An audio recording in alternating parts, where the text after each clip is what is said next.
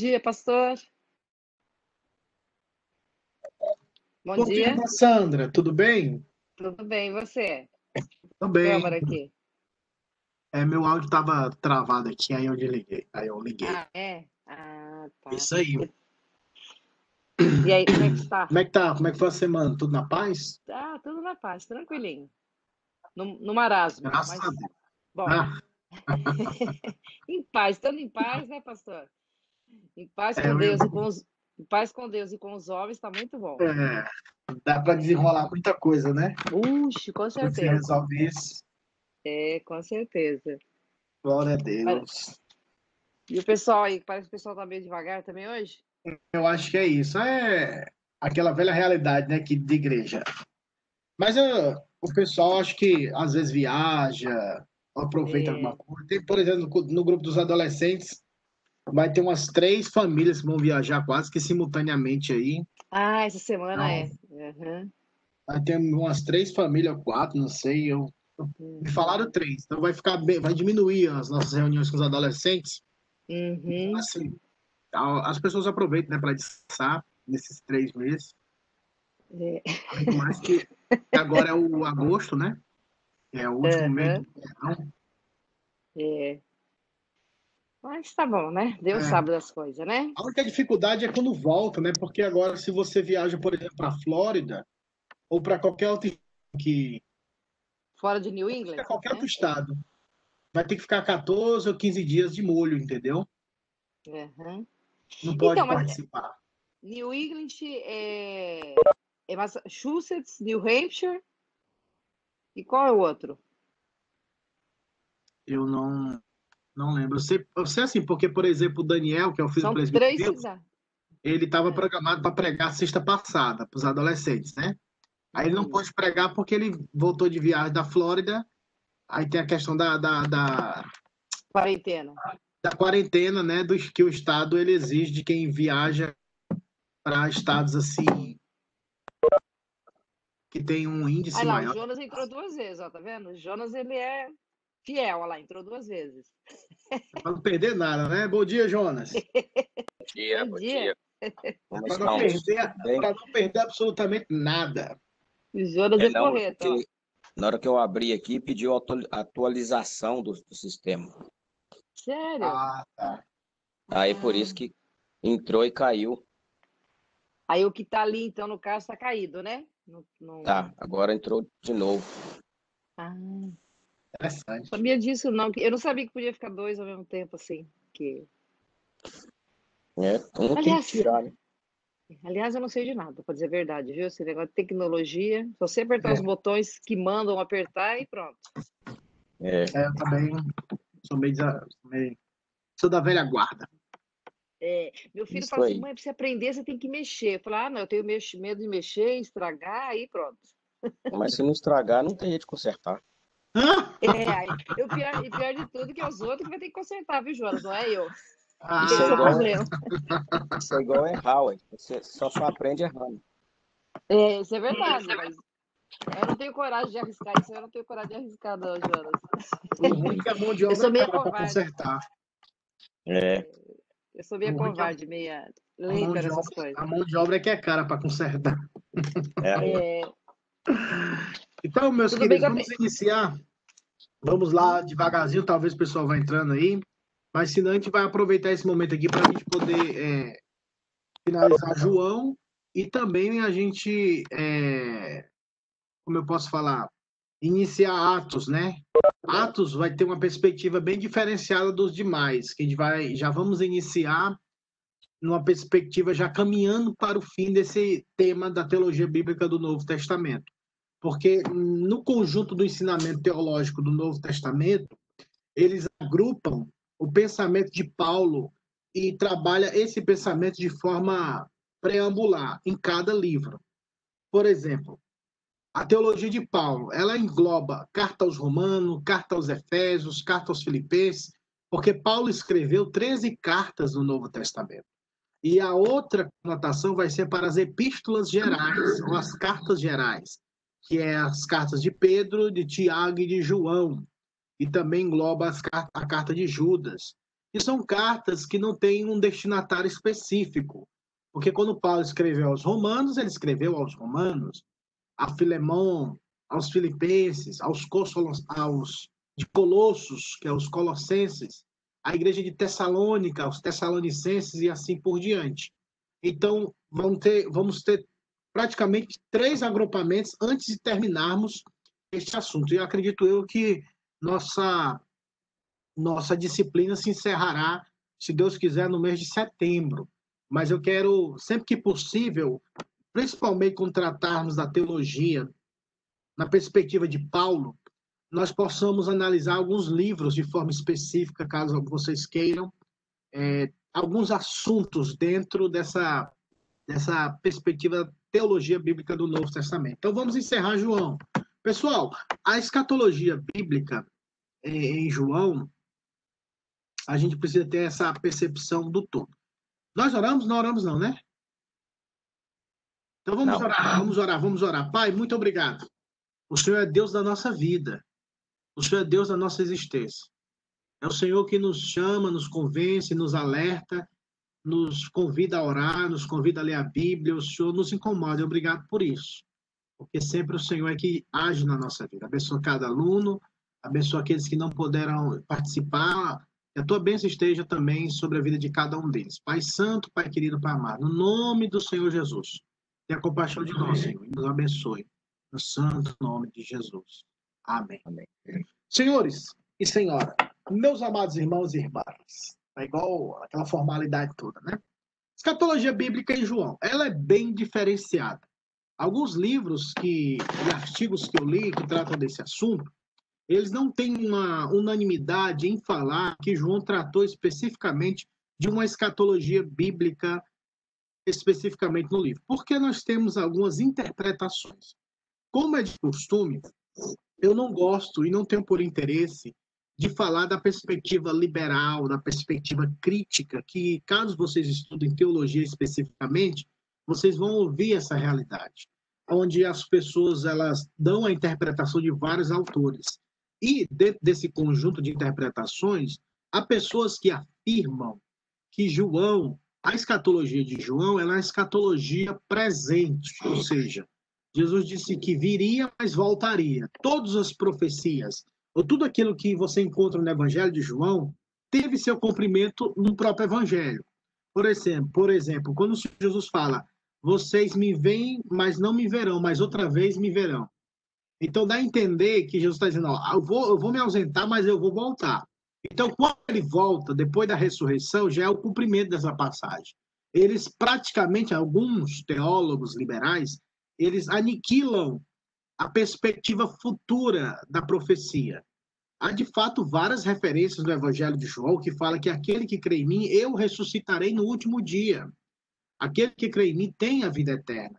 Então a perspectiva escatológica para o mundo teológico se apresenta como com várias vertentes, com várias linhas de pensamentos. Todavia, nós que acreditamos que a Bíblia é a palavra de Deus, e não nos apresentamos e não nos aproximamos do Santo Livro de Deus para criticá-lo, para encontrar erros e defeitos, nós acreditamos que a perspectiva de João, ela tem uma perspectiva presente, que foi a época, e também uma perspectiva futura, que nós vamos analisar de forma rápida.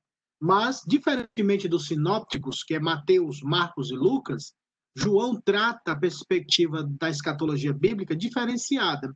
E a gente pode encontrar isso, do meu ponto de vista, no capítulo 6, quando o Senhor Jesus fala que ele é o pão da vida, quem se alimentar dele não, não morrerá, não terá fome. A perspectiva de João 14, eu vou vos preparar-vos lugar e virei outra vez. O Espírito Santo, João 16, que fala que ele vos guiará em toda a verdade, ele testemunhará de mim. E entre outras referências bíblicas que nós temos para, para entendermos essa perspectiva da escatologia bíblica. Nem sempre, é o que eu digo para vocês, irmãos. Os autores do Novo Testamento e do Antigo Testamento, eles não tinham na mente que iam escrever para que dois mil anos depois eu e vocês estivessem lendo. Eles escreveram no intuito para alcançar uma geração à época. Só que Deus, como diz a palavra, ele pensa e ele age acima dos nossos pensamentos. E ele opera e o caminho dele é acima dos nossos. Então, quando Paulo escrevia para resolver um problema lá na igreja aos Filipenses, ele não sabia que essa, igreja, essa carta iria ultrapassar barreiras do tempo e chegaria até o dia de hoje. Mas eles trabalharam e serviram o Senhor e Deus nessa perspectiva orgânica, nessa perspectiva, entre aspas, natural da vida cristã. Deus foi operando e trabalhando e conduzindo para que assuntos que foram tratados no século IV, século III, os escritos do Novo Testamento fossem aplicados também nos dias de hoje, porque a verdade de Deus e a doutrina bíblica ela tem uma perspectiva atemporal, atemporal, ou seja, ela alcança em todas as épocas, em todas as, as estações, no sentido de o que foi no passado, será, é hoje e será. Então a escatologia bíblica tem essa conotação, a gente vai ver um pouco sobre isso. Vamos lá, um futuro presente. Eu quero intitular essa perspectiva nessa linha eu encontrei alguns é, teólogos que tratam sobre essa, esse assunto, como eu falei no momento anterior, não tratar como um assunto que já teve o seu cumprimento. De fato, algumas profecias tiveram seus cumprimentos à época, mas nós também devemos ter a sensibilidade de entendermos a, o aspecto duplo das profecias. Os, o aspecto que, a, que se cumpre à época, mas também ela tem um aspecto para uma, uma, um tempo futuro. É a teoria que nós acreditamos do já ou ainda não. Então, continuemos. A ideia da vinda de Jesus é mais complexa em comparação àquilo que é encontrado nos evangelhos sinópticos. Isso fica claro quando você lê João. Como eu falei, praticamente não há uma mensagem profética, uma mensagem de juízo, uma mensagem de um retorno, como você encontra em Mateus, quando fala que, que, os, que o reino de Deus, o, a vinda do Filho do Homem será assim, ele vai separar bode de ovelha, como as parábolas que o Senhor Jesus disse que o reino de Deus é como um homem que lança a rede, depois tira e separa os peixes bons e ruins. Então, você encontra várias vários ensinamentos na teologia do reino que vai trazer esse aspecto do juízo presente mas também do juízo futuro, da, da prestação de contas futura.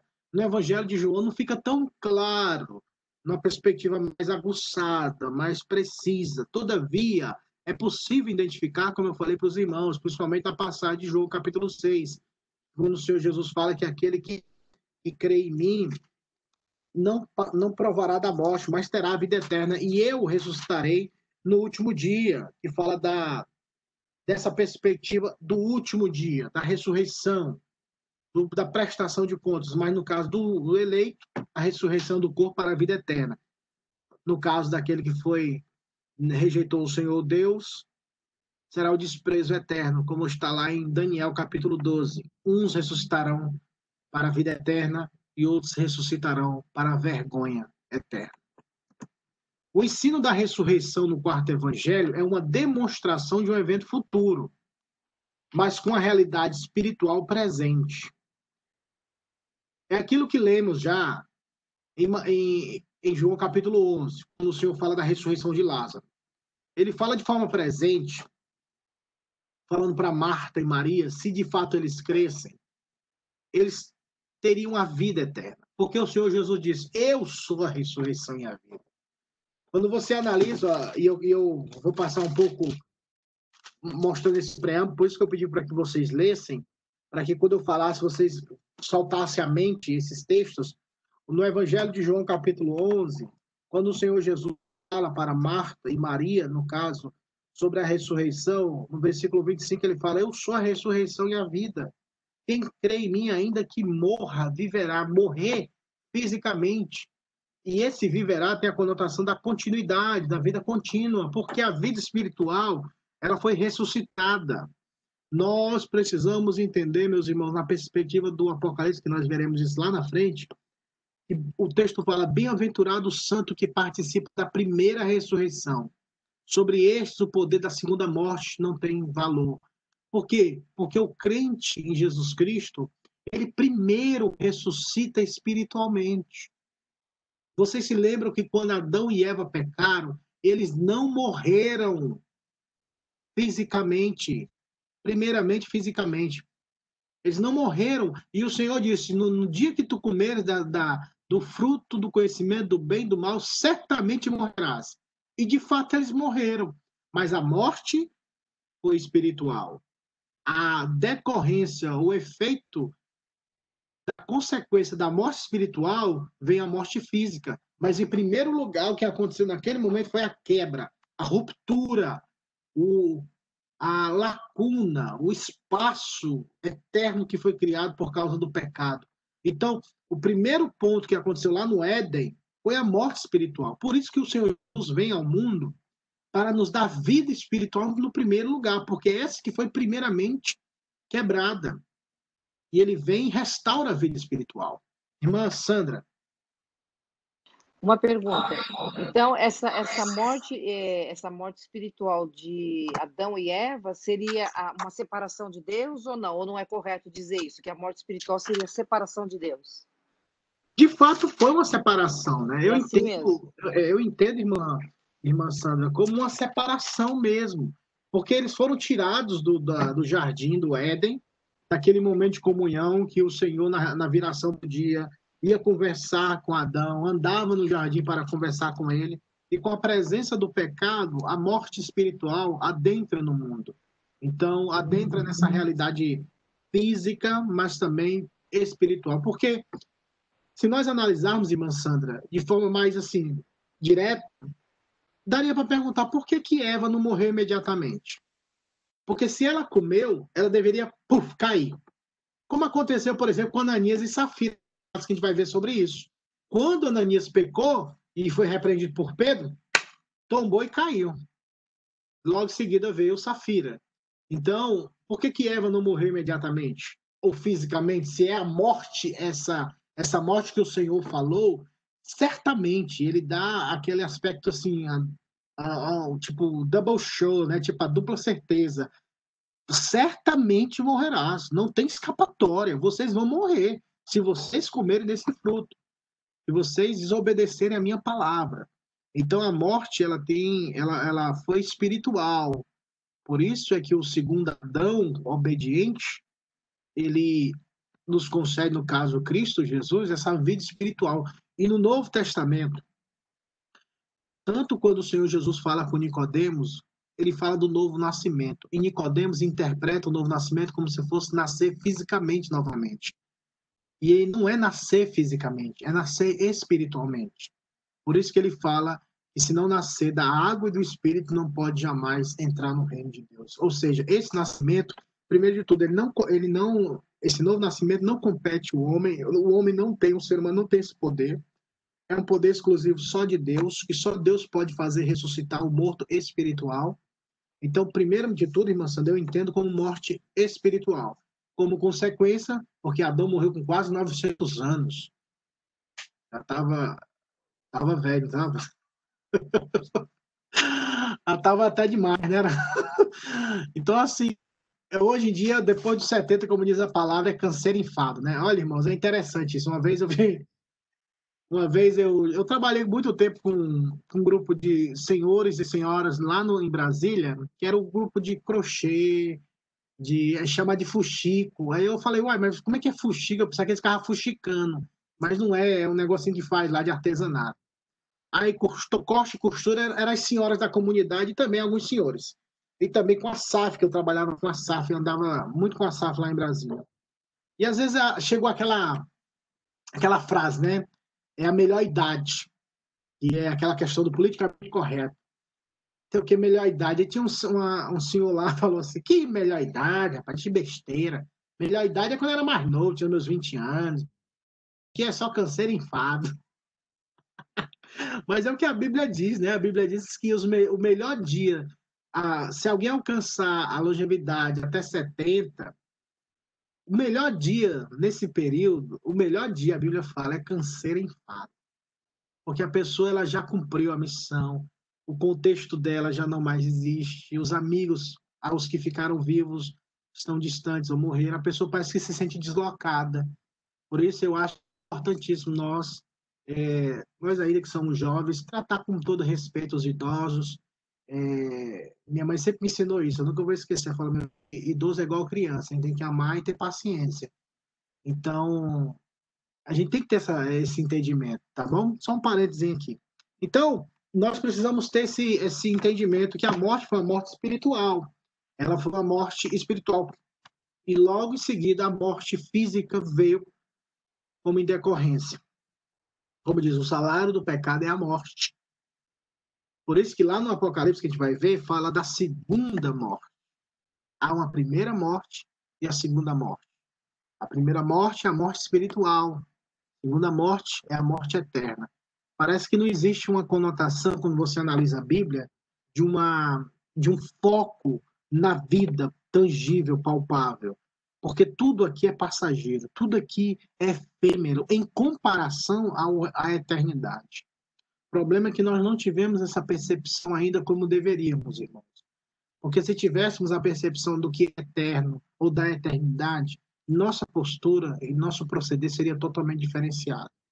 Independentemente, nós seríamos seria totalmente diferente. Então, quando nós lermos e entrarmos em Atos dos Apóstolos, a ressurreição de Cristo é uma força predominantemente forte na missão e no intuito e na coragem dos discípulos seguir em frente. Porque quando eles se prenderam, quando eles se, se esconderam em João capítulo 20, porque Jesus tinha morrido, porque eles acharam, oh, agora vão perseguir a gente. Mas quando eles veem o Senhor Jesus ressurreto, o Espírito Santo cai, eles não vivem mais presos, eles vivem agora do lado de fora.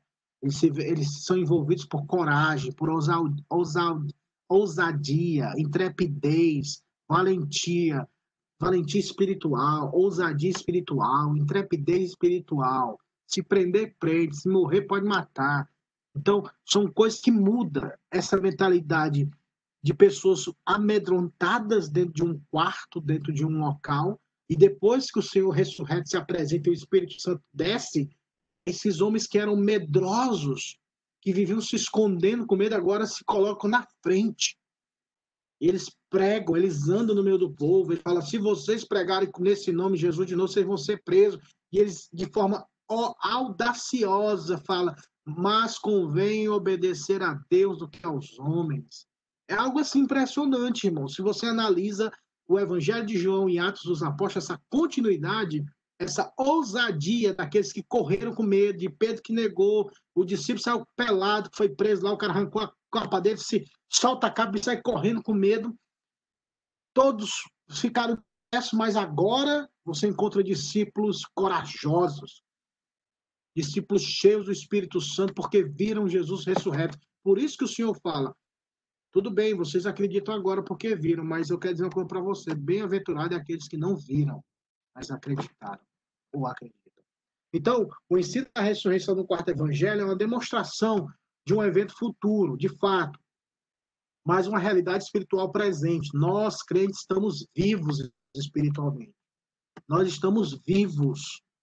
Estamos vivos, meus irmãos. Nós, o Senhor Jesus entrou na nossa vida, nos concedeu vida espiritual, antes onde existia morte, agora vida, trevas, agora luz, pecado, agora perdão, desejo de pecar, agora desejo pelas coisas de Deus, meio que imperfeito por causa das nossas fraquezas e nossa limitação, mas algo mudou, meus irmãos. Graças a Deus, a obra ele iniciou e ele vai terminar. Portanto, vamos marchar nessa perspectiva futura, porque já temos em nossos corações a verdade bíblica, a verdade de Deus algumas divergências em relação a vários pontos. Por exemplo, em João 14. Vamos lá para João 14?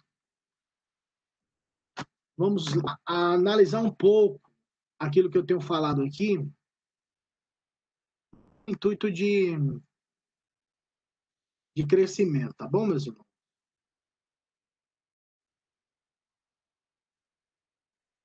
João 14.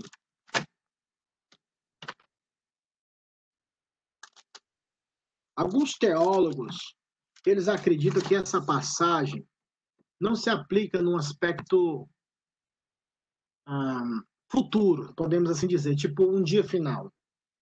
Alguns, não todos, têm a mentalidade de dizer e a percepção e quando ele fala que há de preparar lugar e voltar, esse retorno dele já se deu quando o Espírito Santo veio. e fez com que os seus discípulos se tornassem moradas celestiais para o próprio Deus. Mas eu, meu ponto de vista, nessa perspectiva, irmãos, eu acredito que isso aqui tem uma, uma relação futura. E eu só coloquei esse ponto ali para instigar os irmãos a pensarem. Há uma regra na hermenêutica, meus irmãos, e por isso que é bom nós entendermos um pouco a Bíblia. A Bíblia sempre ela, ela, ela é perfeitamente harmônica. E há uma regra na hermenêutica sagrada que diz que a Bíblia interpreta a própria Bíblia. E não somente nesse capítulo 14, mas há outros ensinamentos no próprio Evangelho de João que trata que o Senhor Jesus Cristo voltará e ressuscitará o seu povo, tanto no Evangelho de João, Mateus, Marcos e Lucas. E quando nós analisamos isso, ainda que algumas pessoas tendem a distorcer ou achar que tais, tais versos não se aplicam ao aspecto futuro, nós, talvez essas pessoas querem minimizar ou desvalorizar ou humanizar ou naturalizar, não sei qual o termo que eu posso usar, esse aspecto mais sobrenatural. É, hoje em dia, isso já aconteceu há muito tempo, mas ainda, ainda existe, irmãos, essa busca da desmistificação da Bíblia. As pessoas querem de todo jeito racionalizar o texto. Eles querem apagar tudo que é espiritual. Porque quando você apaga esse lado espiritual, você perde, de certa forma, também o aspecto da esperança. Você se acomoda. Você ah, não tem vida, é aquilo que falaram em 1 Pedro. Oh, desde a época dos nossos pais, estão dizendo que Jesus vai voltar e até agora não voltou. Eu escutei isso, você deve ter escutado isso, disse que Jesus vai voltar. Jesus não vai voltar, não. Meu pai falava muito isso às vezes. O pai falava assim: Você acha que Jesus vai voltar, meu filho, nessa terra toda podre, tudo de ruim que a gente vê aqui? Eu acho que ele vai voltar de novo para cá? Porque as pessoas elas se baseiam nas experiências delas. E o texto fala que já ouvimos isso desde a época dos avós, ou seja, a experiência deles. Independentemente da minha experiência ou da sua, da nossa experiência, a Bíblia é a palavra de Deus e no tempo certo, no momento certo, ele a cumprirá, como ele já fez durante várias profecias do Antigo Testamento, quando nós lemos a Bíblia, se cumpriram literalmente. Então a palavra de Deus é digna de toda aceitação, como disse Paulo a Timóteo, e apta para, para exortar, para redarguir e para ensinar homem de Deus a seguir no caminho Senhor está pronto para fazer a obra de Deus. Então, esse texto, do meu ponto de vista, ele tem um aspecto futuro, sim. O Senhor Jesus fala que ele vai se ausentar de fato, que eles deveriam não ficar atemorizados, que o Espírito Santo viria como ele prometeu, para que, para que o Espírito Santo os conduzisse até esse grande retorno, até esse grande encontro com o Senhor Jesus, ou através da morte, ou através do arrebatamento, como disse Paulo em 1 Coríntios capítulo 15 e em 1 Tessalonicenses 4 e 3, onde há é, referências bíblicas desse retorno do Senhor. Muitas pessoas não acreditam no retorno do Senhor, principalmente no meio da teologia é, liberal. Eles acreditam que o retorno do Senhor é na hora da morte. Não que o Senhor virá nos céus, chegará aos céus e se apresentará junto com seus anjos no soar da trombeta de Deus e os mortos como diz a palavra, ressuscitarão primeiro. Mas nós devemos acreditar nessa verdade bíblica, irmãos, que diz que o nosso rei um dia voltará. Por isso que algumas pessoas acham difícil estabelecer a escatologia bíblica em João, porque para algumas mentes a, a, existe a possibilidade de reinterpretar essas palavras na perspectiva mais presente da época, não na nossa, mas aquela época. Porque eu vou e voltarei, vocês não me verão, mas me verão novamente, um trocadilho isso aconteceu quando Jesus morreu, ficou alguns dias ausentes e depois retornou e se apresentou a eles. E a Bíblia fala que por mais de 50 dias o Senhor se apresentou a eles. Mas são subterfúgios, irmãos, para talvez desmistificar o santo livro de Deus, para que não venhamos acreditar nessa perspectiva. Continuemos com a palavra de Deus acima de qualquer interpretação mais carnal. Quando eu vejo quando a pessoa interpreta, interpreta o texto de forma mais carnal ou de forma mais natural, eu vejo que, a gente, que essas pessoas querem é, liberar suas fraquezas, seus pecados e tentar espiritualizar ou racionalizar essas perspectivas que são extremamente perigosas, que um problema vai chamar o outro, a frieza chama outro, o pecado chama outro, e de repente a pessoa já não acredita mais em nada na Bíblia Sagrada. Para alguns, a promessa do Espírito Santo é tida também como retorno, o, como o retorno prometido. Essa promessa que o Senhor fala que a pessoa do Espírito Santo viria seria a concretização do retorno dele. Já que ele disse que ia, que ia vir, ele veio em Atos 2. Então, esse Atos 2 é, é o cumprimento quando ele fala: Eu vou e voltarei. Então, essa é uma perspectiva mais humanística, do meu ponto de vista, porque há outras referências falam que o Espírito Santo viria para testemunhar de Cristo e conduzir os discípulos a uma vida de fidelidade até o retorno do Senhor. E é tão certo isso que nos discursos de Pedro, de Paulo, em Atos e nas cartas, eles sempre fazem alusão, alusão do dia do encontro com, com, com o Senhor, o dia da prestação de contas, o dia do, o dia onde todos os seres humanos estarão diante de Deus. Aqueles que são os escolhidos de Deus serão, serão salvos, mas os outros serão punidos. Por isso, nós precisamos entender que a promessa do Espírito Santo é a garantia de não nos deixarmos órfãos, ou seja, por um determinado tempo. Porque Paulo fala lá em 1 Tessalonicenses, se for tirado aquele que o resiste, então se manifestará o filho da iniquidade. Então vai ser o dia do juízo final, o dia do Armagedon, o dia da prestação de contas, batalha final onde Deus destruirá o maligno através do sopro de sua boca. Eita, coisa tremenda, né? É só um espirro de Jesus acaba tudo, meu amigo. Então, essa é a perspectiva um pouco rápida, mas porque o Evangelho de João não tem toda essa dimensão com, em comparação aos evangelhos de Mateus, Marcos e Lucas. Todavia, há porque muitas vezes João ele interpreta uma perspectiva do já, do agora, de ter, tenha. Agora, nesse momento, vida eterna, vida espiritual. Mas também há referências no, no, na, no Evangelho de João que solidificam esse pensamento de uma, uma escatologia bíblica futura. Ok? Vamos que vamos. Agora nós vamos entrar em Atos dos Apóstolos. Esse livro é o segundo livro não é o segundo livro mais longo. Eu, provavelmente é o livro mais longo, se você for comparar na quantidade de versículos. Ele é maior do que Mateus, que também tem 28 capítulos, mas a quantidade de versículos e história em Atos dos Apóstolos é o maior livro, constitui o maior livro do Novo Testamento.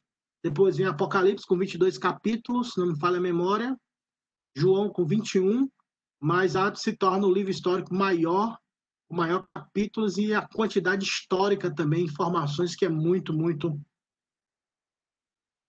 proveitosa. Então vamos lá. Alguns, algumas considerações. O livro de Atos tem como propósito apresentar um esboço da história da igreja. Ah, na pregação, e o pastor P está fazendo isso toda segunda-feira com num grupo, na pregação bíblica, Alguns afirmam, de fato, é conveniente, porque tendo essa base, ela vai direcionar a forma que eu vou estudar e me aproximar dentro do texto. Por exemplo, eu tenho que identificar qual é o gênero literário que está se apresentando. Livro de Atos dos Apóstolos é um evangelho? É uma biografia? É um livro histórico? É um livro doutrinário? É uma poesia? nós precisamos identificar o gênero literário. Atos dos Apóstolos, o gênero literário dele é, um, é classificado como um livro histórico. Por ser um livro histórico, muitas pessoas afirmam, acertadamente, que não se pode estabelecer ou tirar doutrina bíblica de livros históricos. Nós precisamos tirar princípios, e estes princípios, eles têm que estar solidificados e é, embasados em outras referências bíblicas do Novo Testamento, se possível for nas cartas de Paulo, que é conhecido cartas doutrinárias. E as cartas doutrinárias, elas são divididas como cartas doutrinárias e cartas pastorais.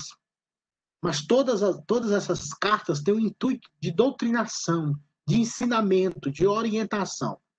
Atos dos Apóstolos o evangelista Lucas, um médico amado, o interesse dele era demonstrar esse querido Teófilo, que alguns acreditam pode ter sido uma pessoa ou todo aquele que ama e é amigo de Deus, uma estratégia do médico amado, era demonstrar a, o desdobramento da história. A igreja, no seu primórdio, a continuação, talvez, do Evangelho de Lucas. Alguns acreditam que Atos é um e Atos dos Apóstolos é Atos 2. Atos 1, Atos 2. Porque ele descreve com a mesma precisão técnica de apurar, de verificar. Só que em Atos dos Apóstolos, meus irmãos, por diversas vezes, e aqui vai ser um ponto dessa, vai estar no slide, Ju, é, perdão, Lucas, ele apresenta-se como um dos participantes na descrição de alguns episódios. Quando você lê, ou lê Atos dos Apóstolos, algumas vezes você vai encontrar a primeira pessoa do plural, ah, o pronome da primeira pessoa do plural, nós. Nós passamos de uma cidade para outra. Nós chegamos em Cesareia. Então, isso, isso quer dizer que o, o autor, quem escreveu Atos, estava de forma oculta, mas dá para identificar através desse pronome nós, que é o pronome da primeira pessoa do plural. Ele não quis dizer ele, né? Eu, Lucas, junto com Paulo. Em nenhum momento, eu acredito que acho que você não encontra eu, Lucas, estive com Paulo nessa viagem. Mas por quê? Porque o interesse dele era manifestar a glória de Deus, a glória de Cristo, consequentemente, a obra de Deus na vida dos apóstolos e dos evangelistas como fundamento para estabelecer a liderança e como Deus iria desenvolver o seu projeto. Provavelmente Atos dos Apóstolos, irmãos, foi escrito lá pelo ano 60 e 60 e 62, 60. Por quê? Porque em Atos dos Apóstolos, eles, o evangelista Lucas, ele não trata sobre a perseguição de Nero, que foi uma perseguição extremamente ferrenha, de 64 a 68 onde Nero estabeleceu, ele instituiu uma perseguição aos cristãos. O homem doidou, o homem ficou encapetado. Ele quis matar todos os cristãos. E não, e não encontramos em Atos dos Apóstolos essa descrição. De fato, se tivesse, se Lucas tivesse vivenciado, ele pode, pode até ter, ele pode ter até vivenciado. Só que quando ele escreveu Atos dos Apóstolos, ele tinha escrito e terminou a, a, a escrita antes de começar a perseguição. Porque alguns afirmam que a, o livro foi escrito nesse período entre 60 e 63 depois de Cristo. E em 64, provavelmente em 64 depois de Cristo, é que começou a perseguição dos, dos cristãos, culminando na queda de Jerusalém em 70. Então, muitos teólogos afirmam que Lucas escreveu este livro antes de começar a perseguição. Já tinha terminado e começou a distribuição. Começou a publicação, escrever cópia da cópia da cópia. Mas se de fato ele tivesse vivenciado e tivesse a oportunidade, talvez teria escrito sim algum episódio. Todavia, Deus assim não quis. O que temos foi o que Deus estabeleceu para que tenhamos. Então, é o propósito de apresentar a história. E quando nós analisamos esse primeiro ponto da história, a gente vê o começo, lá em Atos 1, que a gente vai ver mais na frente, e também o intuito de, de Atos dos Apóstolos é mostrar a presença do Espírito Santo. É essencial para essa missão. Meus irmãos, sem o Espírito Santo, nós não somos absolutamente nada. Nós podemos, como pastores, nós podemos até criar um ajuntamento por causa do aspecto social, da companhia, da amizade, um clube, pela eloquência, pela, pelos gracejos, pelas brincadeiras, por tudo. Mas somente o Espírito Santo, irmãos, tem o poder de transformar vidas através da pregação da palavra. E Atos dos Apóstolos demonstra isso, irmão. Se você já leu Atos, no capítulo 2, quando Pedro fala e prega o seu primeiro discurso, quase 3 mil pessoas se converterem. O pastor Hernandes. Opa, Valzinha. O Espírito Santo, ele habita em nós a partir do momento que a gente é, caminha nossa, ou decide a nossa caminhada com Cristo, ou isto é uma coisa gradativa, é, ser a Jesus mais e mais? Vamos lá, vou responder essa sua pergunta, Val, com a passagem da Bíblia lá em, a, em Efésios. Vamos lá. Vai lá, Valzinha, você, você vai ler para nós. Efésios, capítulo 1.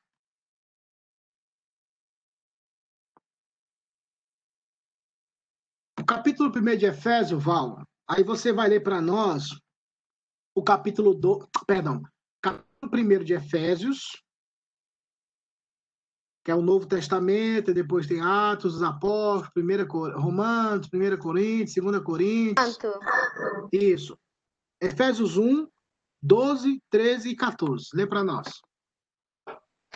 Capítulo 1, versículo 12, 13 e 14. A fim de sermos louvor da glória, nós, os que de antemão esperamos em Cristo, em quem também vós, depois que ouvistes a palavra da verdade, o evangelho da vossa salvação, tendo nele também crido, falado com o Espírito Santo da promessa, o qual é o penhor da nossa herança, aos regentes da sua verdade, em louvor da sua glória. Tá aí a resposta, Val. Resgate, resgate. Ok, tá aí a resposta, versículo 13. Ó, em quem também vós, Paulo descreve sobre o plano da salvação. Aí ele fala: depois que ouvistes a palavra da verdade, ou seja, o evangelho da vossa salvação, como ele fala aqui, quando você ouve o evangelho da salvação e quando você crê nesse evangelho, acontece algo. O que, é que acontece? Por selados com o espírito da promessa, ou seja, você foi carimbado. O Espírito Santo, isso é uma linguagem, né? Você é carimbado com o selo, dizer, olha, é propriedade de Deus e ele habita na sua vida, ele habita em você, nós individualmente, mas também como igreja, como corpo de Cristo. Então o Espírito Santo, Valzinha, ele já habita no crente em Jesus Cristo. Nós precisamos crescer no conhecimento do Senhor para alcançarmos a maturidade em Cristo. Assim como foi com os apóstolos, e você, quem já leu Atos, você vai ver que Deus trabalha na vida de, do próprio apóstolo Pedro. Quando Pedro vai pregar para Cornélio em Atos 10, Pedro falou assim: Eu não vou entrar na casa de incircunciso, não. Eu não vou entrar na casa um gentil, não. É a mesma coisa de um vascaíno. Não vou entrar em casa de flamenguista, não, uai. Tá doido? Mas Jesus falou, Deus falou a ele através dessa visão em Atos 10: Não chames de impuro aquilo que Deus purificou. Aí, quando eles chegam lá em, na casa de Cornélio, o, o, Espírito Santo conduz a vida de Cornélio e Cornélio explica o que aconteceu para Pedro, porque Pedro não estava tendo entendimento disso. Quando Cornélio fala, em Atos capítulo 10, a gente vai ver isso mais na frente, lá pelo versículo 20 e pouco, a gente vai ver depois, sabe qual é a declaração de Pedro, Val? Ele fala assim, agora sei que Deus não faz acepção de pessoas. Quando ele fala agora, era naquele momento dele. Naquele momento ele percebeu que Deus não fazia acepção de pessoas. Dá entender que antes ele acreditava que Deus fazia, mas agora, naquele momento, Deus o convenceu. Deus convenceu ele que Deus, que o próprio Deus não faz acepção e ele também não deveria fazer. Então, o apóstolo Pedro tinha recebido o Espírito Santo, Val, e ele foi crescendo. Porque o Espírito Santo, ele habita na vida do crente, ele está na vida do crente a partir do momento que o crente crê na, na, na mensagem do Evangelho. E esse Espírito Santo vai trabalhando na vida do crente, dia após dia, semana após semana, mês após mês, ano após ano, para que o crente seja mais e mais parecido com o Senhor, na vida, na piedade, no amor. Tem pessoas, Val, que Deus muda da noite para o dia. Pá, tem pessoas que Deus trata com passar dos anos. Mas, de todavia, Deus está trabalhando na vida dos seus discípulos. Então, o Espírito Santo habita na vida daquele que crê em Cristo. Aquele que ouviu a pregação do Evangelho, como diz Efésios 1,13, ele é selado, ele é a habitação de Deus. Agora, como habitação de Deus, o que o crente vai fazer? Ele vai procurar Deus, ele vai querer se alimentar de Deus, e Deus vai dominar a vida desse cristão de tal forma que ele vai começar a refletir as obras de Deus, como diz lá em Mateus 5, para que, tendo as vossas boas obras, glorifique o vosso Pai que está nos céus. Essas boas obras são resultado da ação do Espírito de Deus em nós. Então, eu acredito, Val, que a manifestação do Espírito Santo na vida do cristão, ela se dá de forma progressiva. Vamos crescendo, vamos progredindo. Agora, se não há progresso, se não há crescimento, se não há dedicação ou interesse pelas coisas, eu não estou falando de perfeição, Val, nunca bote na cabeça. Deus, Deus nunca exigiu perfeição dos seus filhos no sentido de, olha, tá com você, agora se vire. Não. De fato, nós precisamos ser perfeitos como nosso Pai é perfeito. Mas só quem pode fazer essa ação transformadora em nós é o Espírito Santo. Nós iremos observar mais quanto mais nos aproximarmos da luz. Quanto mais exercitarmos as nossas, a nossa vida espiritual, nós iremos ver os resultados. Eu vou ser bem simplório.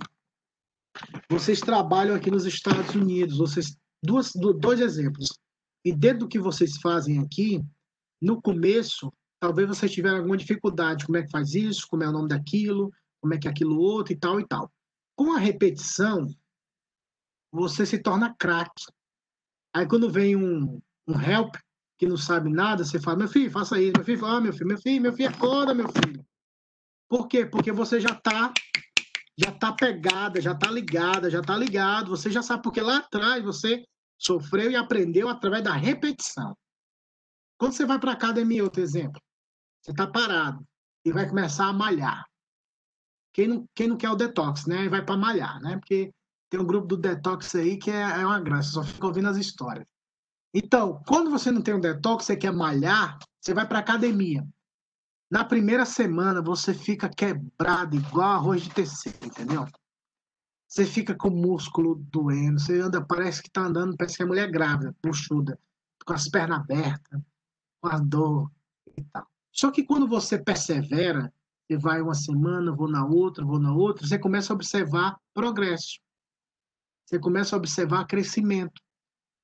Então vai ter um momento que você vai visualizar o resultado no seu corpo dos exercícios, do condicionamento físico, da saúde, do bem-estar, o bom sono, entre outras coisas. Então, trazendo essas duas realidades como paralelo, para que a gente entenda, da mesma forma é o Espírito Santo. Quando o crente é, busca Deus, diz, eu quero aprender mais da tua palavra, eu quero ler mais, eu quero aprender mais, eu quero que o Senhor transforme a minha vida a cada dia. Eu quero ser parecido com o Senhor, eu quero ser, eu quero ser santo. Então ele começa a ler mais a Bíblia, ora mais, estudar mais a palavra. Aí você observa por pessoas que priorizam Deus. Então essas atitudes, Valzinha, vai demonstrando o domínio do Espírito Santo na vida da pessoa. Não é o poder de, de flutuar, o poder de orar e um aleijado andar, não é orar e, e, e fazer um movimento, não é gritar, não é falar baixo, não, é, não são essas questões. O que faz um coração, uma pessoa, e você vê que essa pessoa é dominada por Deus, é o quanto essa pessoa ama a Deus, o quanto essa pessoa aplica na vida dela os princípios de Deus. Eu prefiro mil vezes, eu prefiro um bilhão de vezes ver uma pessoa que olha para o seu inimigo e fala, eu te perdoo em nome de Jesus, do que alguém que ora e um aleijado, fazer um aleijado andar. Eu prefiro mil vezes a pessoa que chora porque pecou, porque ofendeu a Deus, sabe, eu ofendi o meu Senhor, eu desonrei o nome do meu Deus e chora arrependido, do que uma pessoa que faz o mar vermelho se abrir num milagre. Isso é poder de Deus. É você olhar para o seu inimigo e, como o Senhor na cruz orou, Pai, perdoa os seus pecados. E para nós, e você vai ver isso em Atos. A gente vai ver isso em Atos, Valzinha. Quando Estevão estava sendo apedrejado, ele orou pedindo para que Deus não imputasse aqueles pecados a eles. Nós vamos ver várias manifestações. O progresso do Espírito Santo, a ação do Espírito Santo na vida dos discípulos. Mas para isso se manifestar mais e mais, é necessário nos expormos, buscarmos, porque o Espírito Santo já habita em nós. Se cremos na palavra e se cremos no evangelho. Ajudou?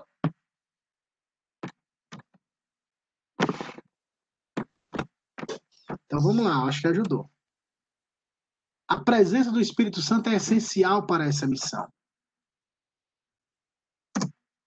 A ressurreição é a força central da pregação de Atos, como eu falei no início. Pessoal, isso é impressionante. Você vê em João capítulo 20, você vê em João capítulo 20, o medo, os discípulos amedrontados, trancados, com medo de, sei lá, parece até o, no jardim, é a mesma coisa do jardim, irmãos. Que quando Adão e Eva pecaram, eles se esconderam. O pecado, quando ele quer dominar a nossa vida, ele fica com medo, ele quer ficar escondido dos outros, parece que tem medo. E o medo, como disse em 1 João, quem é dominado pelo medo ainda não é aperfeiçoado no amor. Então nós precisamos vencer cada dia. É uma caminhada. É uma caminhada. Mas quando eles veem o Senhor ressurreto, e ele vê o Senhor sendo elevado aos céus, isso gera uma alegria. Aí eu vou falar igual um pastor presbiteriano tradicional antigo. Uma alegria incomensurável. Uma alvissareira alegria. É, é, presbiteriano tem que falar difícil, né? Uma alegria assim. Aí eu vou falar na linguagem bem cearense agora, viu? Uma alegria que você fica bestificado. Fica boca aberta. Você fica assim. Ah, porque eles viram o Senhor sendo morto, sendo massacrado, e depois eles veem o Senhor ressurreto. Isso é. E depois você vê ele subindo aos céus. O livro também mostra a realidade da igreja e seus primórdios. Irmãos, e até um ponto que, fazendo um, gancho com o que a Val falou, nós nunca seremos perfeitos enquanto estivermos nessa terra, meus irmãos. Nunca. Nunca. Nós devemos progredir sempre. Nunca parar de progredir. Se caiu, levanta. Se errou, pede perdão e vamos embora. Não olha para trás não volte, não. Mas perfeição não alcançaremos enquanto estivermos nessa carcaça chamada carne. Haverá luta e batalha, como disse o apóstolo Paulo aos Colossenses, que devemos mortificar. Pedir Deus força para que eles não, esses desejos não dominem a nossa vida, porque, como diz a palavra em Gálatas, a carne milita contra o espírito espírito milita contra a carne. É a luta, é a, é a batalha, tentações, pecados, luta na cabeça, na mente, no coração. E querem que, que nós paremos, que a gente julgue, mate, roube, adultere, faça tudo. Porque a nossa carne, acima de tudo, irmãos, ela não se submete às coisas de Deus. Por isso que o Senhor Jesus disse que o espírito está pronto, mas a carne não está. A carne é fraca, para nada presta. Por isso que nós precisamos pedir a Deus: Deus, alimenta meu espírito, alimenta a minha vida piedosa, para que eu possa, em nome de Jesus, viver para a glória do teu nome. Que não seja o quanto que eu tenho na conta, que, que motive quem eu sou, que eu não, que eu não devo ser, e nem tampouco a minha musculatura, o meu corpo, a minha saúde, não. O que deve me motivar é o Senhor. Eu tinha um, um pastor antigo que me falava assim, meu irmão, meu filho, por isso que é bom o crente fazer jejum. Quando o crente faz jejum, ele fica tão fraquinho, tão mole. Ele fica humilde. Fala até baixinho. Por quê? Porque não tem força. Ele está se sentindo fraco. A carne está se sentindo fraca. Quando a carne se acha forte, aí tem vários fatores. Fatores físicos, fatores do dinheiro, fatores de, fatores de benefício. A carne fica forte. Ela fala, ela se impõe. Mas o crente, quando ele jejuma ou quando ele está doente, fala baixinho, chora mais, se humilha mais. Por isso que a prática do jejum, irmãos, é algo maravilhoso. E é uma prática bíblica, não precisa falar para todo mundo, pelo amor de Deus. Também, se falar para todo mundo, é igual greve de fome, igual sindicalista no Brasil. Vai, faz greve de fome, fica no meio da rua. Dá lá, deixa morrer, então, trabalhar, uai. Mas, quando nós usamos o jejum como ferramenta espiritual para crescermos, ah, irmãos, isso é um benefício formidável. E o livro de Atos dos Apóstolos mostra a fraqueza da igreja, irmãos. Irmãos, a igreja de Atos dos Apóstolos teve pecado, o povo lá morria, porque estava mentindo. Já pensou se isso acontecesse no dia de hoje? Será que você teria crente na igreja? Acho que as empresas funerárias iam levar caixão toda hora. Tipo... Meu Deus, o homem mentiu, morreu. A mulher morreu também. O outro, que era o Herodes na época lá, não deu glória a Deus, foi comido por bicho, morreu também. O negócio era sério, irmão. e Deus nos dê, irmãos, esse temor, esse respeito pelo Senhor. Mas a igreja, como falou, a igreja de Atos Apóstolos não era uma igreja perfeita. Ela também tinha suas limitações. A gente vai ver isso também. Tá bom? A noção da evangelização era, era algo tido como natural para a igreja. Isso aqui eu acho fantástico. Eu sempre acreditei. Eu sou. Eu costumo falar que eu sou novo, tenho 37 anos.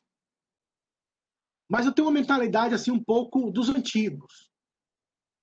Eu acho erradíssimo nós termos uma programação para evangelizar. Não, não tem que ter programação para evangelizar. Evangelização é um estilo de vida.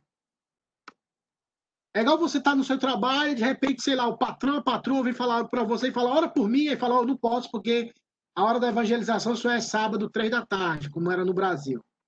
Não, não vou entregar o folheto, não vou falar de Jesus porque não está na hora, não está no schedule, ninguém está vendo. Evangelização, estilo de vida, irmãos, é onde nós estivermos. Onde nós estivermos, nós devemos ser testemunhas do Senhor, falar de Cristo e as pessoas verem algo diferente em nós. As pessoas perceberem que a gente não fala as mesmas palavras, as pessoas perceberem que a gente não faz, não pratica a mesma mentira, se todo mundo rouba, eu não roubo. Eles vão, rapaz, tem alguma coisa diferente com aquele cara. Ou ele é crente ou ele é policial escondido aqui.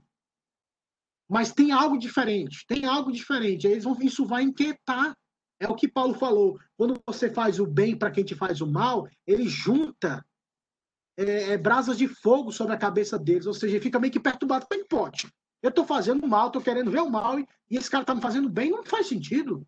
Porque a mentalidade do mundo é: fez o mal, recebe o mal. E o crente é diferente. Se bateu em mim, eu te ofereço a outra face.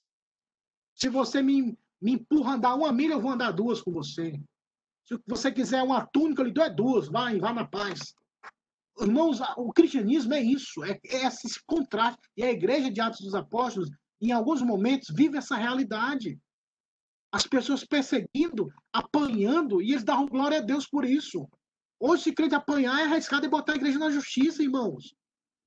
Hoje é arriscado mandar o pastor embora, o diácono embora. Se o diácono chama a atenção de uma criança que está bagunçando, é arriscado o pai chamar a polícia. Porque não se pode mais chamar a atenção de menino. Nós vivemos em tempos difíceis que as pessoas não têm mais o aspecto natural de viver essa realidade da evangelização, da santidade, por aí vai. Então, a igreja de Atos era ter essa noção muito forte. Por quê? Porque eles tinham essa convicção cravado em seus corações. Não era só na hora do culto, não era só na hora da reunião, do grupo pequeno. Era todo o momento, toda hora, todo dia. A igreja avançava quando a palavra avançava. Eu, quando eu escrevi essa frase, até eu falei, rapaz, é hora que eu estou inspirado, que eu fico impressionado, viu? Vou botar meu nome aqui para. Não é, não, Ellen?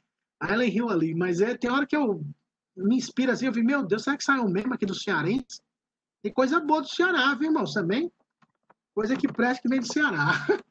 A igreja avançava quando a palavra avançava, irmãos. O evangelho, quando ele avança, a igreja avança. Lembram-se no deserto? Por isso é que, que eu gosto e incentivo vocês a lerem a Bíblia toda. Porque você pode fazer essas conexões. A igreja de Atos, ela avançava quando o evangelho avançava. Em, em, no Êxodo, o povo de Deus marchava, tinha duas realidades que o povo de Deus no deserto, irmãos que era a nuvem de glória e a coluna de fogo. A Bíblia diz que quando a, a nuvem movia, o povo se mexia. Quando a nuvem parava, o povo parava. Era um povo que andava na dependência de Deus. Se Deus, a nuvem ficava lá parada, eles ficavam lá parados.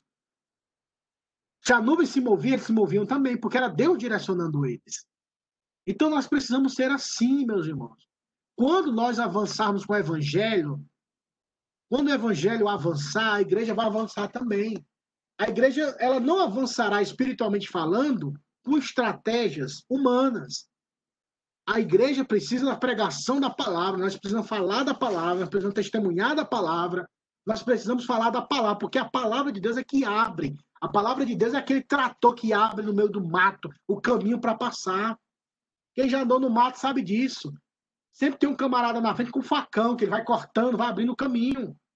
Para espinho, aquela coisa toda. É o trator, ela que abre o caminho para nós passarmos, irmãos. Se esse trator estiver parado, estiver, não estiver funcionando, como vamos avançar? Quem avança é o evangelho, irmãos. E a igreja entendia isso. Na semana que vem nós vamos e aí eu vou pedir para vocês assim, todos participem, que eu vou, nós vamos ler vários versículos que tratam desse assunto sobre o avanço da igreja pela pregação da palavra. Diversas vezes na Bíblia Sagrada, em Atos dos Apóstolos, você vai ouvir a expressão e a palavra crescia, e a palavra crescia, e a palavra era pregada, e a palavra era pregada. Não, carregador? Está descarregando aqui. A palavra era pregada, a palavra crescia. Por isso é que, de fato, meus amados irmãos, a mensagem do Evangelho é extremamente poderosa. É o Evangelho que é poder. O Evangelho que tem essa, essa característica de transformar, de avançar e fazer com que as, as barreiras sejam derrubadas, sejam colocadas para baixo e o evangelho possa prosperar. A, perseguição à igreja, outra coisa em Atos Apóstolos, é interessante. Sempre será inevitável. A igreja sofreu, irmãos. Meus irmãos, Charles Spurgeon dizia uma frase interessante. E até compartilhei com a irmã Sandra essa semana, nós, nós estávamos conversando sobre as cores de Deus. E Spurgeon dizia assim: Nesse mundo, se você espera ser honrado nesse mundo onde o seu Senhor foi desonrado, você está errado. Você não pode esperar honra e abraço de um mundo, de uma realidade que matou e perseguiu o nosso Senhor. Jesus disse: Se perseguiram a mim, perseguirão a vós. Se me chamaram de Deus Ebu, quanto mais vocês são os domésticos. Se me... Olha como eles trataram o Senhor Jesus, irmãos. E muitos de nós hoje pensam assim: nossa, Jesus falava o amor, pregava o amor, pregava o evangelho, o pessoal fez isso com ele. Imagine, irmãos, nós, se formos fiéis a Deus e pregarmos a palavra, porque incomoda, irmãos. Hoje em dia, vai chegar um tempo, que isso foi um autor que falava, vai chegar um tempo que se fazer o que é certo vai ser estranho para o povo. Eles vão estranhar e falar, não, esse cara, esse cara, esse cara tá com alguma coisa na cabeça aí, viu? Tá, não, isso não existe, não. Tem alguma coisa por trás disso. Eles não vão acreditar que a pessoa pode ser honesta, que a pessoa pode servir a Deus, mas toda essa honestidade, sinceridade e verdade é por causa do nome de Jesus. Não é porque eu quero ser moralmente certo, mas é por causa de Jesus. Isso vai mexer com eles. E a gente vai ver isso lá em Atos, quando os líderes religiosos ficavam com raiva. Eles ficavam com raiva dos discípulos, irmãos. É, isso é, é uma batalha espiritual, irmãos. Pode ter certeza. Vamos lá rapidamente. O aspecto histórico do livro e o intuito. Vamos lá. O relato começa na sessão de Jesus e vai até a prisão domiciliar de Paulo em Roma. Por isso que, como eu falei para vocês, eu acho que Lucas escreveu Atos dos Apóstolos provavelmente antes da perseguição que iniciou em 64 depois de Cristo com Nero. E ele tinha fechado já o livro em 62, 63. Sua perseguição e provavelmente não teve tempo su suficiente. O intuito do livro é exemplificado por Lucas no capítulo de Atos, capítulo 1, do versículo 1 ao, 1 ao 8. Você pode ler isso depois na sua casa. Além de escrever a história da igreja primitiva, Lucas participa da mesma história. Foi o que nós falamos da primeira pessoa do plural. Nós, a gente vai ver também essas expressões. Semana que vem nós vamos ler muitas passagens de Atos, irmãos. Muitas. Então esteja com a Bíblia aberta para que a gente possa fazer uma leitura panorâmica. O interesse primordial é mostrar a pessoa de nosso Senhor Jesus Cristo na vida de seus apóstolos e evangelistas. Ação. Paulo foi a pessoa que, de certa forma, orientou Lucas na sua pesquisa. Paulo, Lucas andava muito com Paulo. É por isso que lá em 2 Timóteo e 1 Timóteo fala que na defesa dele, quase todos os abandonaram, quase todas as pessoas o abandonaram. Somente o médico amado Lucas ficou comigo. Então, esse Lucas foi o mesmo que escreveu Atos e foi o mesmo que escreveu o Evangelho de Lucas. É a mesma pessoa, o médico amado. Descrever os fatos e não prescrever doutrina. Isso é importante, viu, irmãos? Nós precisamos entender, e, eu, e até o pastor Pedro falou isso na reunião lá dos homens, e de forma acertada, que a gente não pode extrair uma experiência que aconteceu lá em Atos e estabelecer que vai acontecer nos dias de hoje. Por exemplo, a sombra de Pedro muitas vezes curava as pessoas. Isso não quer dizer que a minha sombra ou a sombra do, do Jesus Júnior aí que tem no mundo hoje aí vai curar alguém ou do apóstolo Júnior que tiver, vai curar os outros. Não, irmãos. Isso foi uma ação específica. É a mesma coisa quando as pessoas inventam aquela história que nós precisamos rodear a cidade, como, como, como Josué rodeou é, Jericó e gritou sete vezes, rodeou sete vezes e as muralhas de Jericó caíram. Isso não funciona, meus irmãos. Isso não funciona porque foi um, um, um fato específico, numa, num contexto específico, para alcançar algo específico. Tem outras referências na Bíblia para isso? Tem outras referências bíblicas que provam e que mostram, ó, precisamos fazer isso no dia de hoje? Não. Por isso que nós devemos ter essa sensibilidade de entender esse contexto. É a mesma história do carcereiro em Atos 16. Será salvo tu e tua casa. Vários fatores. O sistema era patriarcal naquela época. A religião que o pai aceitava, a família toda aceitava. Porque o marido, o homem na casa era respeitadíssimo. Tanto pela imposição cultural, como também pela época que vivia. Então, se o marido falasse, vamos ser todo mundo cristão, todo mundo se tornará cristão. Vamos ser islâmico, muçulmano, budista, anyway, qualquer um seriam por causa da influência patrística, a influência patriarcal. E vamos lá, teologia em Atos, rapidamente, a teologia bíblica em Atos apresenta-se de forma progressiva. Novamente, é um crescimento, é um desenvolvimento. O livro mostra o avanço do reino de Deus através da igreja no poder do Espírito Santo. Glória a Deus por isso. Alguns afirmam que não era a intenção Lucas elaborar um tratado teológico. De fato, como eu falei, ele queria descrever para ser um testemunho daquilo que Deus em Cristo estava fazendo através do seu povo.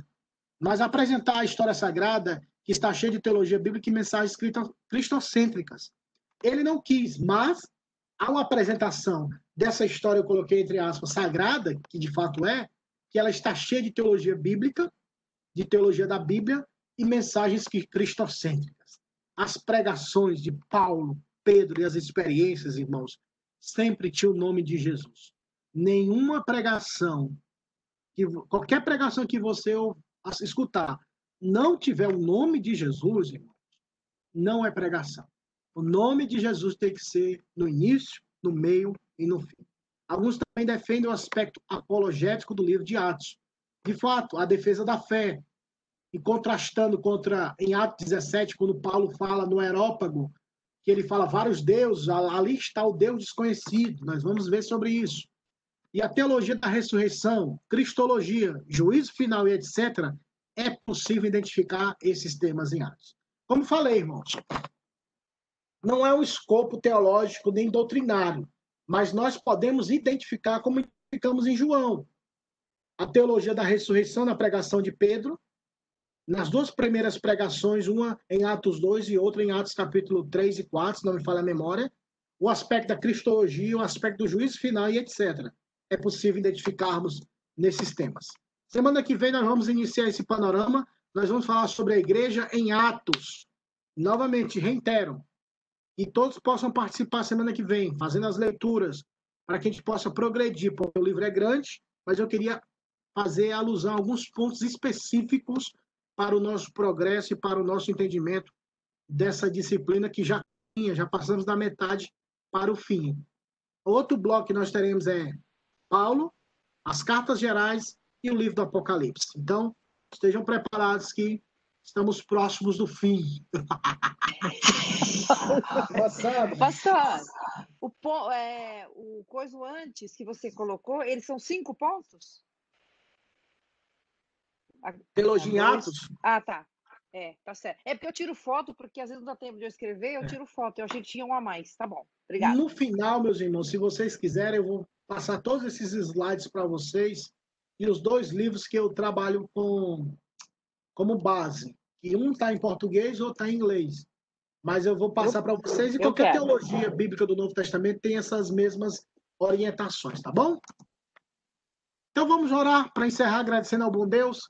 Querido irmão Val, irmão Val, a irmã tá aí, poderia orar, por favor, agradecendo o bom Deus Sim.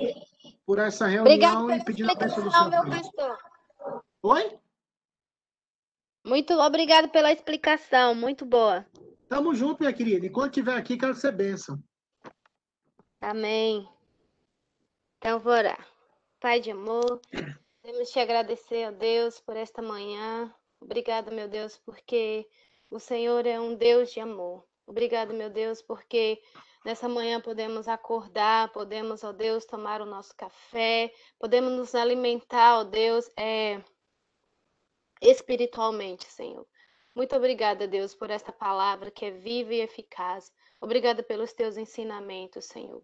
Te peço, meu Deus, que o Senhor nos ajude, ó Deus.